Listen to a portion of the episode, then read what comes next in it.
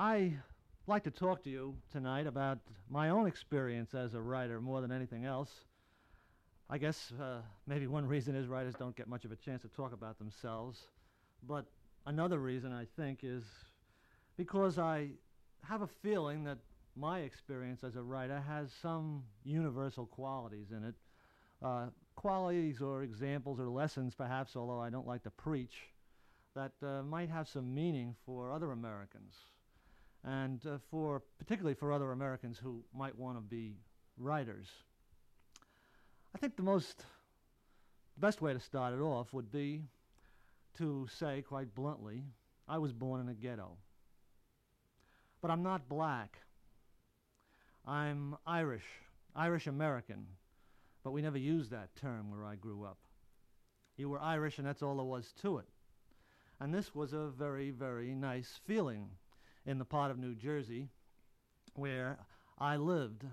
My father was one of the biggest men in the city, and he was Irish, and the Irish ran the town, and we were sort of the ruling class. A pretty corrupt ruling class, I might admit. But there was the basic experience of the ghetto entwined throughout my whole boyhood and young manhood. What is the basic experience of the ghetto? It is the feeling, I would say, of them and us. Outside, there's this big, dangerous American world that's trying to hurt us in some way.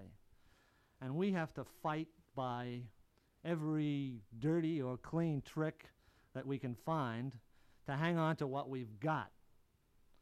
In the Irish mythology, this meant corrupt politics. It justified stealing votes because the blackleg Republicans, the APAs, and all the other epithets that we had for the Protestants were doing the same thing. And if they won, we'd all be in the poorhouse. Another part of this whole ghetto experience was the element of Catholicism. That reinforced it and, in fact, gave it justification because the church told you that the world was an evil place. And it was very easy to translate this very vague and general idea into a specific evil this secular American society outside the confines of our little ghetto. As a result, I went to parochial school, Catholic high school, Catholic college. I knew practically no Catholics. Uh, excuse me, I knew practically no non Catholics until I got into the service. And that was where the walls of my ghetto started to crumble. I found out in the Navy that the rest of the world was really not as hostile to Catholics and to Irish as the uh, church and uh, my father's generation kept saying they were. They weren't trying to destroy your faith. In fact, the closest friend I had in the Navy turned out to be the Protestant chaplain aboard the, the ship that I was on, primarily because he was a terrific basketball player, I might add, and, and I, that was my favorite uh, preoccupation at the time. But that was the beginning of uh, the crumbling of my ghetto walls. And then I began to look outside and inside this Catholic ghetto at the same time. When I went to college, for instance, I collided again with this insistence that there had to be a separate Catholic culture. The favorite uh, summation of this point of view was in my freshman literature book. It was uh, stated by a very prominent Jesuit, uh, Father George Bull, S.J. I've always uh, thought that an irreverent joke could be made on his name. However, uh, he summed it up as follows Can a Catholic form a Catholic school safeguard his religion? He has never asked himself the further question can such a man safeguard his culture? Catholicism is a culture not merely a creed, an attitude, a whole complexus of things taken for granted in every activity of life and not in the sphere of the strictly religious alone. This was a pretty formidable challenge for a young man, but the more I studied this American Catholic culture, the more I saw that it was ersatz. And this, I think, is another aspect of the ghetto experience that made me begin to loathe it. The culture that the ghetto generates is rooted in fear, in negativism, and in false pride. And as a result, it never produces anything really worthwhile or vital. I saw that the people who had created something, and by now I had some vague stirrings of wanting to be a writer, I saw that the writers who had created something in America, the Catholic writers particularly, whom I was interested in, like James T. Farrell and F. Scott Fitzgerald, and even Hemingway, who had a Catholic, slightly Catholic background, well, they had completely turned their backs on this ghetto and taken on what you might call the whole American experience. And more and more, I felt that this was what I had to do too. But it wasn't easy. I had to face my father and my teachers. I can remember my sophomore English teacher, a very gifted Jesuit, who told us quite frankly that if we read The New Yorker, we were endangering our faith because they had a secular tinge, a secular message that was uh, deterior- had a deteriorating effect on our Catholicism. And my father had the immigrant's attitude. He was the son of an immigrant, I should add, but he had the immigrant attitude of play it safe. He thought uh, that there was absolutely nothing that uh, someone should be beyond the professions, a lawyer or a doctor, and possibly a priest, although that obviously didn't set too well with him since he never went to church himself. But I had to fight these. I had to fight the memories that my father had, very real memories. Now, let me tell you a little story that my father often told me. Well, not often, but occasionally told me to try to reinforce and justify his attitude toward life. I think it will help you realize that I'm not kidding when I say that I was born in a ghetto. My father was born in a downtown slum in Jersey City. Right next door to the tenement in which he lived was a watch factory. Each day, people queued up at this watch factory to go to work. They were hired on a day by day basis. My father had to quit school when he was just out of the eighth grade. He was 13 or 14 years old. And each morning, he'd get up and get in line on this wa- in, to go to work in this watch factory. The pay, incidentally, was a dollar a day. He would stand there in line and they'd move past this fellow whom my father always described as a high collared Protestant clerk. He sat on a great big high desk, like something out of Charles Dickens. And each boy that stepped up in front of them, front of him, most of them were boys, young, pretty young kids that did this kind of work, and quite a few women, as a matter of fact. He would say to them very bluntly, Protestant or Catholic? If they said Catholic, he said, no work today. If they said Protestant, they went in and painted watches for a day and got their dollar. This was the way the Protestant ruling class shoved their superiority in the faces of my father's generation. When a Catholic was hired at the Colgate factory in Jersey City, which was one of the biggest industries in town at this time, they literally put the news in headlines in the daily paper. Colgate hires first Catholic. So you see, it really was a ghetto, and they had very good reason for being angry and afraid of these people because they'd been hurt by them very badly in their day. They'd had their inferiority drummed into them. This is the other peculiarity of the ghetto experience that I don't think we face up to often enough. The ghetto is a strange kind of life in which you keep telling yourself, we're better than we are, than they are out there. And actually, your better is, is second rate, but you never really compare it. You never go outside to compare it. So you can go on kidding yourself along this line forever and ever.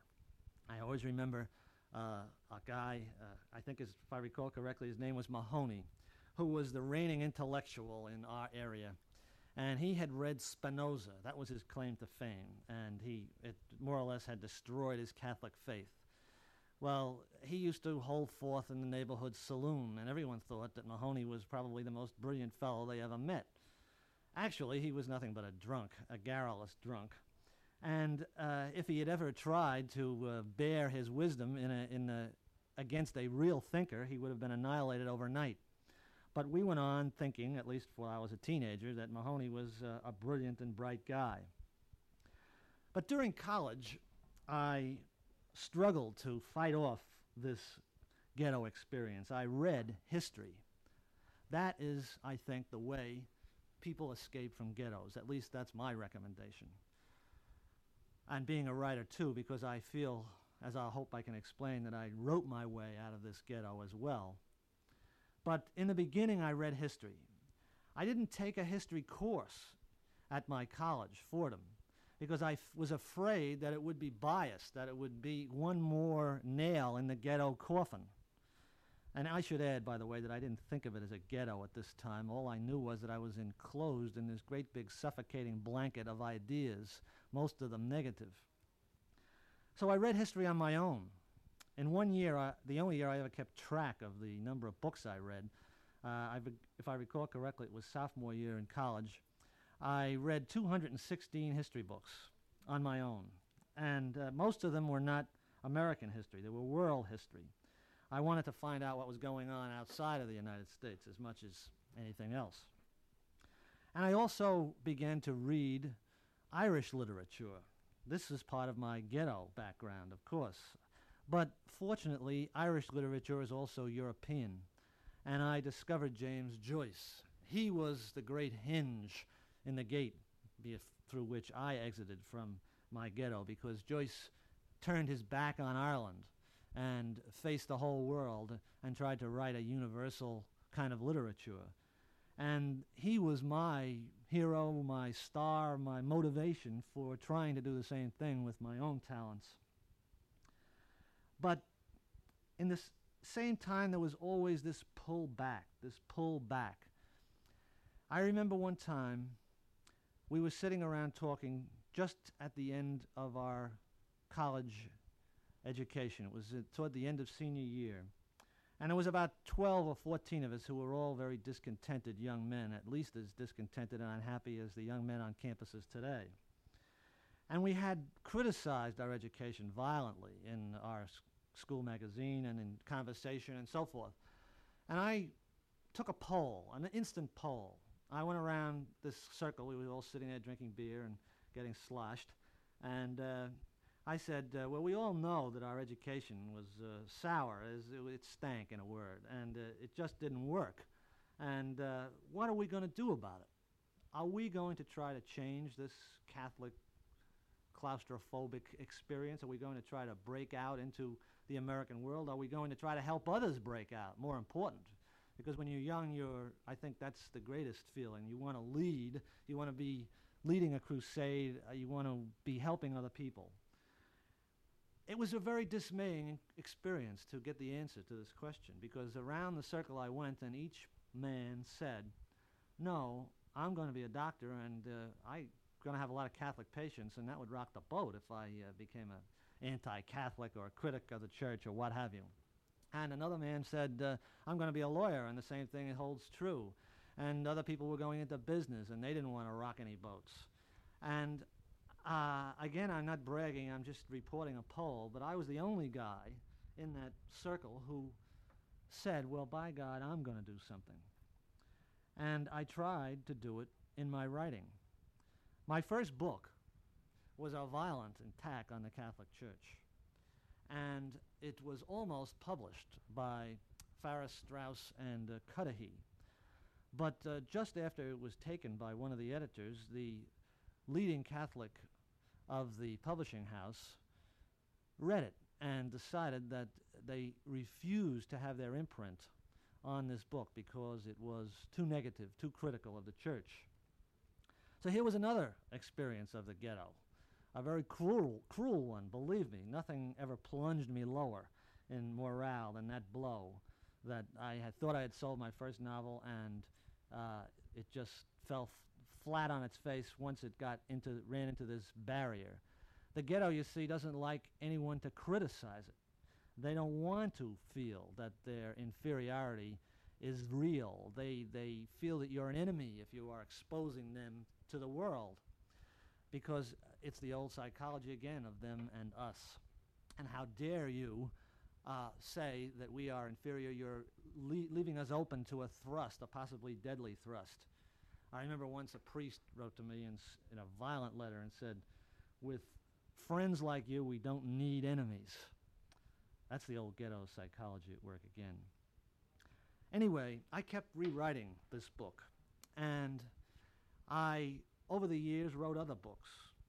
I became, somewhat by accident almost, a historian, particularly an American historian. But looking back on it now, I see that all of my writing and my study was an attempt to work my own way out of this ghetto. The American history was my way of trying to find out what this country was all about. And my novels, all of which are interconnected and all set in this same city, which I decline to name for obvious reasons. It's surprising, incidentally, a great many people have said they thought it was Boston, other people thought it was Chicago, other people even thought it was New York or Philadelphia. It's, it's the universal American city of our time. That's how I see it. And my novels, which are all set in this, tell the story of my generation struggling to emerge from this ghetto. While I was writing these books, I was rewriting this first novel, which, as I said, was a bitter blast at the Catholic Church, a summons to destruction, to abandonment. Meanwhile, the church was going through the very kind of reformation that I predicted they would go through in this first novel. They were becoming involved with what I call American freedom. The ghetto walls were crumbling as every ghetto walls eventually crumble in this country. Because freedom is an irresistible force. You can't fight it no matter how high you try to build your ghetto walls, no matter how intensely you've been hurt for whatever reason. So as I rewrote this novel, I began to incorporate this experience. And I realized that I was changing too. The novel, instead of becoming a blast, a vicious negative denunciation, became a kind of search for reconciliation between my father's generation and my generation, and I hope between my son's generation. Because now my sons are judging me. I have three sons and a daughter, and she's kind to me because daughters like their fathers. But my sons are judging me just as harshly as I judged my father's generation. So I see the novel, which was published two or three weeks ago. Its title is The Sandbox Tree. And the first title, I think you'll be amused to hear, was called A Waste of Shame. Uh, it was from Shakespeare. Expense of spirit in a waste of shame is lust in action. That's what I thought that the Catholic experience did to people wasted their shame, wasted their spirituality. But as I grew older, I could see the values in some aspects of the Catholic experience. I could see the interpenetration of this experience by the American experience. And this is what I tried to put into my revised version of the novel, The Sandbox Tree. I tried to show the whole pattern of American life as I see it. I'm rec I recently published a book called The Golden Door, which is for children, most young people really, uh, teenagers. It's a story of American immigration. And in studying this story, you see the pattern which I've tried to dramatize in my novels again and again and again.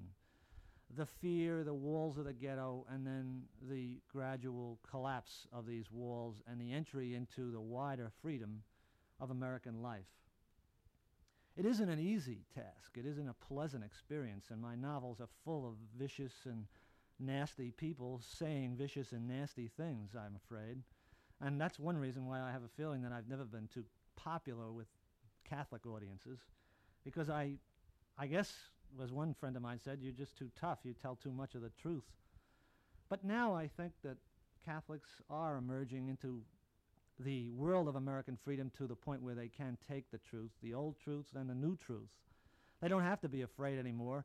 And this is the great thing about the coming out of the ghetto. You can take things from it into American life. You don't have to be afraid to uh, come out. You don't have to abandon everything that's behind.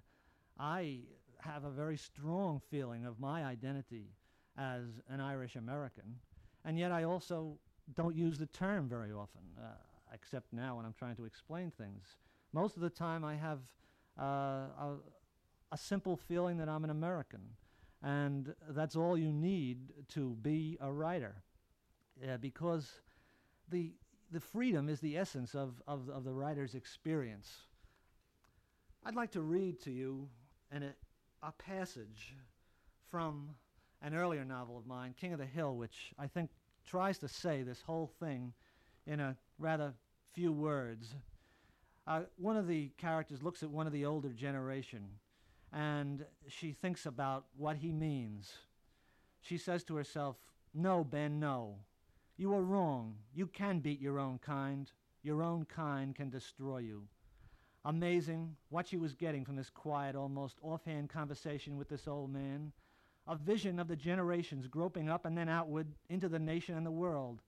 Those first travelers, like her grandfather and Ben O'Connor's father, clinging to their little ghetto in their own section of the city, and then their sons conquering the city, making the whole city their home, to find themselves equally lost before their own children who want to be citizens not of this one city, but of every city. It was kind of a journey into the heart of America. Beware, Faith, you have a weakness for rhetoric. But we are all taking a journey into an idea of America, a journey full of risk and doubt, and the will to endure a terrifying mixture of mediocrity and greatness. And we of this generation journey not as the immigrant with his brute strength, or the immigrant's child clawing up into the light with only his own kind to support him, but as Americans, conscious of the awful possibility of failure and the huge possibilities of hope. Thank you very much for listening to me.